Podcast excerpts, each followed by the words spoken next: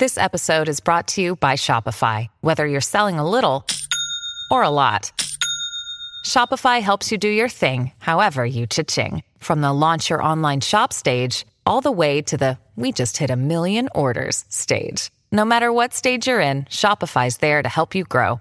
Sign up for a $1 per month trial period at shopify.com slash special offer, all lowercase. That's shopify.com slash special offer. All right, time for us to check in, talk a little BC Lions now. Rick Campbell, BC Lions head coach, joins us. Morning, coach. Good morning. How are you? I am good, thank you. Now, I know not the best result in Montreal, but it seems like the Lions still here are in good shape.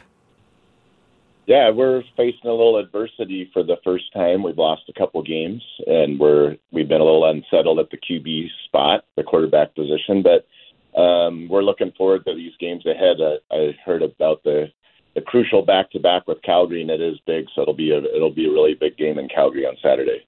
Okay, so what do we know about the Stampeders? Like, how are you going to approach this?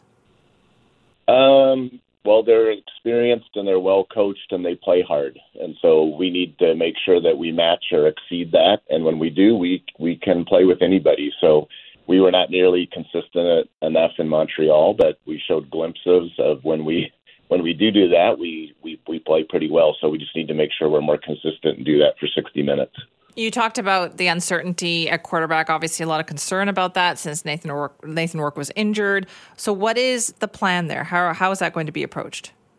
Yeah, we'll announce something for sure by tomorrow. We're just uh, working through a few things, but we want to make sure we get some continuity and some certainty at that spot. It's hard to to juggle it around. So, just with the injury to Nathan and then uh, Michael O'Connor the next week, we've started three different guys the last three weeks, and um, that's just the way it is right now. But we're we're hoping to solidify some things, and um, you know we traded for Vernon Adams, and he's getting more comfortable with things. So we'll figure something out by tomorrow, and we'll we'll let everybody know what's going on. Yeah, is Vernon Adams is he going to get perhaps some more practice reps this week?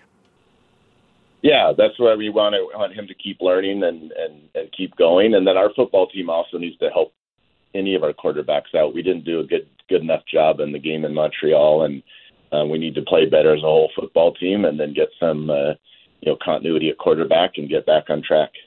Yeah, is that the challenge then for the rest of the team? Is that listen, you can't rely on that position there. Everybody needs to step up.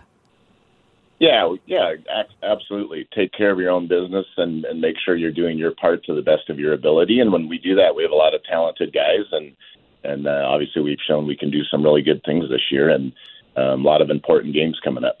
Yeah, let's talk about some of those. So you said back to back with Calgary. What else are you looking ahead to? Yeah, I mean those that's really the focus right now. So we play everybody in the West Division three times. So the, they're all tiebreakers. You know, if you win two of the three, you win the tiebreakers. And so right now we have the tiebreaker on Saskatchewan and we have the tiebreaker on Edmonton. And so we have we're up 1-0 on Calgary. So that's why these two games are so important. Is trying to win that tiebreaker against against Calgary, who's right behind us. So um, total focus on Saturday, and then we'll come back here and play them. And uh, like I said, it was it's a, just a big big thing to just focus on Calgary right now. Okay, so you said there's going to be some more announcements coming tomorrow as you're working some stuff out. So what should we be looking for?